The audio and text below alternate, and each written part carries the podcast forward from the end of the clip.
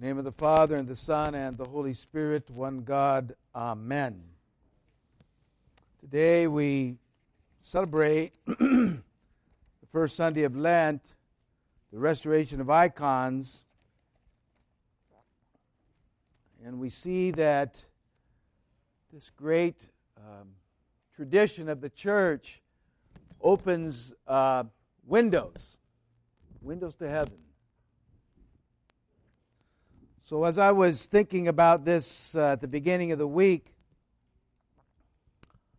a couple things uh, came to my attention. One was first a poem sent to me by a brother pastor here in town called uh, Prophets of a Future Not Our Own. It helps now and then to step back and take the long view. The kingdom of God is not only beyond our efforts, it's even beyond our vision. We accomplish in our lifetime only a tiny fraction of the magnificent enterprise that is God's work. We cannot do everything, and there is a sense of liberation in this. This enables us to do something and do it very well. To be, it may be incomplete, but it's a beginning, a step along the way, an opportunity for the Lord's grace to enter and to do the rest. We may never see the end result, but that's the difference between the master builder and the worker. We are workers, not master builders. We are ministers, not messiahs. We are prophets of a future not our own. Wow. We see even today, even in this moment in history of the universe, this opportunity to step into something wonderfully good that is God, wonderfully good that is of God, wonderfully good that God has given to us to do and to do very well. It's a portion, but it's a powerful thing to see that that's, that, that's that's a part of God's heavenly kingdom. So that was the first thought I had as we began the week. And then um, I was able to go over to the property, and we've started kind of moving the dirt and beginning to putting the, the footings in, and it's very exciting. And I stood there and I looked out and it flashed before me 35 years of the history of the church. And how God has been so good to bring us to this point.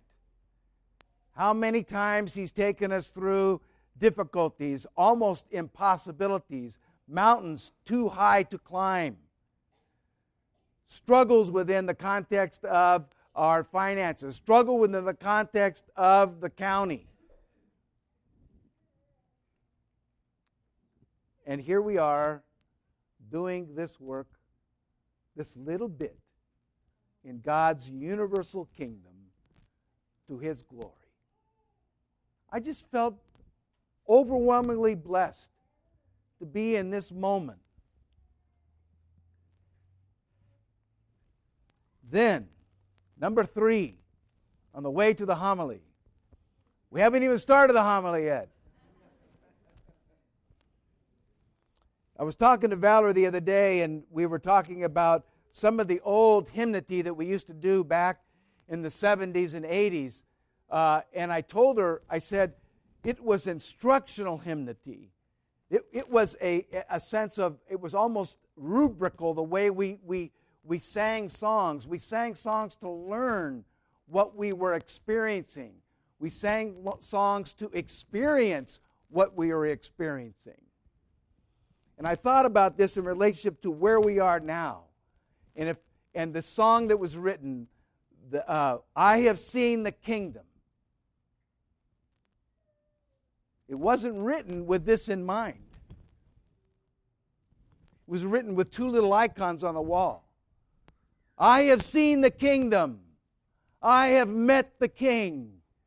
In union with him, I have everything.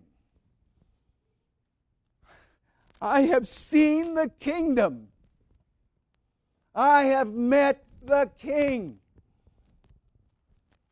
In union with Him, I have everything. Why do we worry? Why do we struggle with anxieties? I have seen the kingdom. I have met the king. In union with him, I have everything.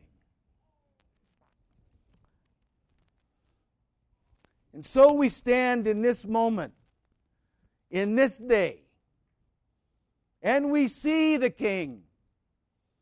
And at his right hand stood the queen, dressed in garments of gold and many colors. Right out of the Psalms, right a picture of the Virgin Mary standing next to her beloved Son. Standing next to him, on his left, John the Baptist, greatest born among women, says the Lord. Do you see him? He's with us. She's with us. He's with us. And then we have the angels. Do you see them? You have the archangel Michael that defeated here, that defeated the evil one and cast him out of heaven. You even can kiss the sword that did it. You can kiss the sword mwah, that sliced Satan and banished him from heaven. Gabriel kissed the hand that lifted his hand to Mary and says, You will bear a son, and you will call his name Jesus, and he will be the salvation of the world. Do you see him?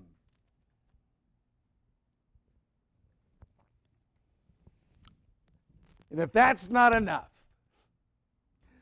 the great saints that attest to the faith Barbara, the great martyr, Mary Magdalene, equal to the apostles, Mary of Egypt, Thecla, Anna, and Ruth.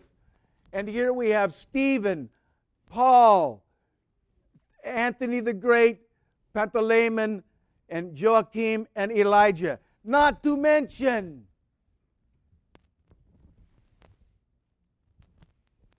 I have seen the kingdom.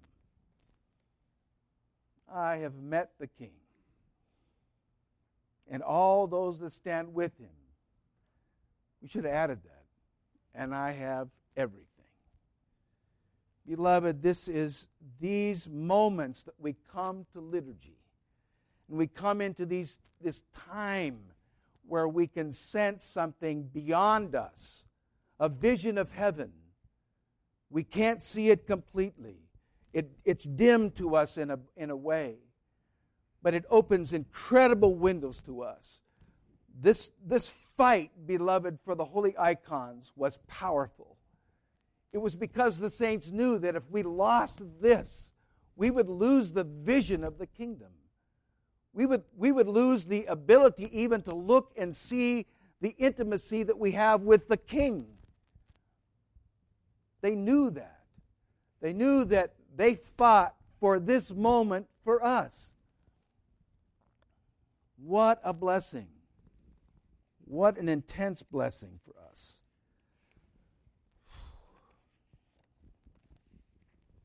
So, I want to just finish up by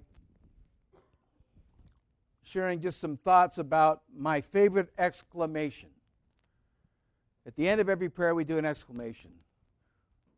For thou art the resurrection and the life and the repose that departed servants of Christ of God for the departed.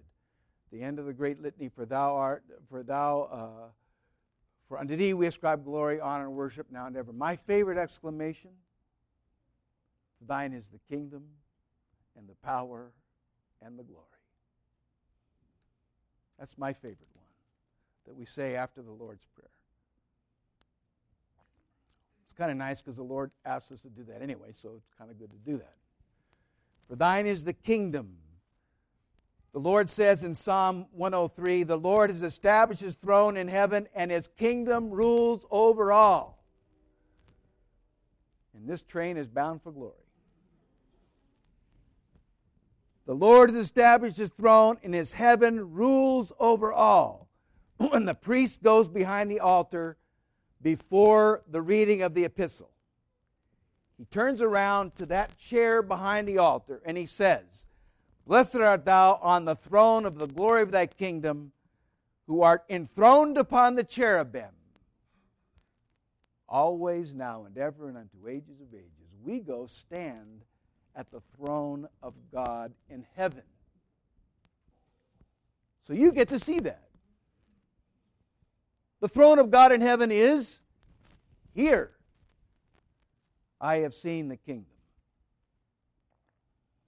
What a powerful thing for us to understand that that throne is present. It's not distant, it's not up there. It's here with us. In Romans 14 17, about the kingdom, it says, The kingdom is righteousness, peace, and joy in the Holy Spirit. You know, when you come to church, when you come into this kingdom and you touch this king, and you touch the saints, and you touch the reality of this kingdom, it should bring righteousness, joy, and peace to you. That should be a target for you when you come into church. I remember one time my beloved spiritual father, Father Richard, I came to church early one day and he was just sitting in the front row, all by himself, nobody else in the room, nobody else present, sitting at the old church first chair, which you always sat there, looking at the icon of Christ. And he said to me as I walked in, he says, You know, Father Nicholas, this is the only place where things make sense. Does it make sense? Does life make sense to you here? Now. I have seen the kingdom. I have met the king. In union with him, I have everything. For thine is the kingdom. For thine is the kingdom. We need to, we need to understand that. And understand that when we come here, we're touching something eternal, something powerful, something life changing, something righteous, something peaceful, something joyful. And then he says, For thine is the kingdom and the power. God has spoken, and that power belongs to God, it tells us in the Psalms. Let me read this to you because this is always an encouraging passage to me. Ephesians 1, beginning with verse 17 about the power of God. That the Lord our God, Jesus Christ, the glory of the Father, may give to you the spirit of wisdom and revelation in the knowledge of Him, the eyes of your understanding being enlightened, that you may know what is the hope of your calling, what are the riches of the glory of His inheritance in the saints, and that what is exceeding greatness of His power toward us who believe the power of us who believe, the power toward us who believe, according to the working of his mighty power, which he worked in Christ when he raised him from the dead and seated him at the right hand of the heavenly places, far above the principalities and powers, and the might and dominion, and every name that is named, not only in this age, but also in the age to come and he put all things under his feet and gave him to be head over all things to the church, which is his body, the fullness of him who fills all in all. That power, beloved, it says, rests in the church. The fullness of it, it says, in which is his body, the fullness of him who fills all in all. I have seen the kingdom. I have met the king in union with Him. I have everything. the very power of God unto my salvation, unto your salvation, you have here, now. Let me conclude by one more thought about the glory of God.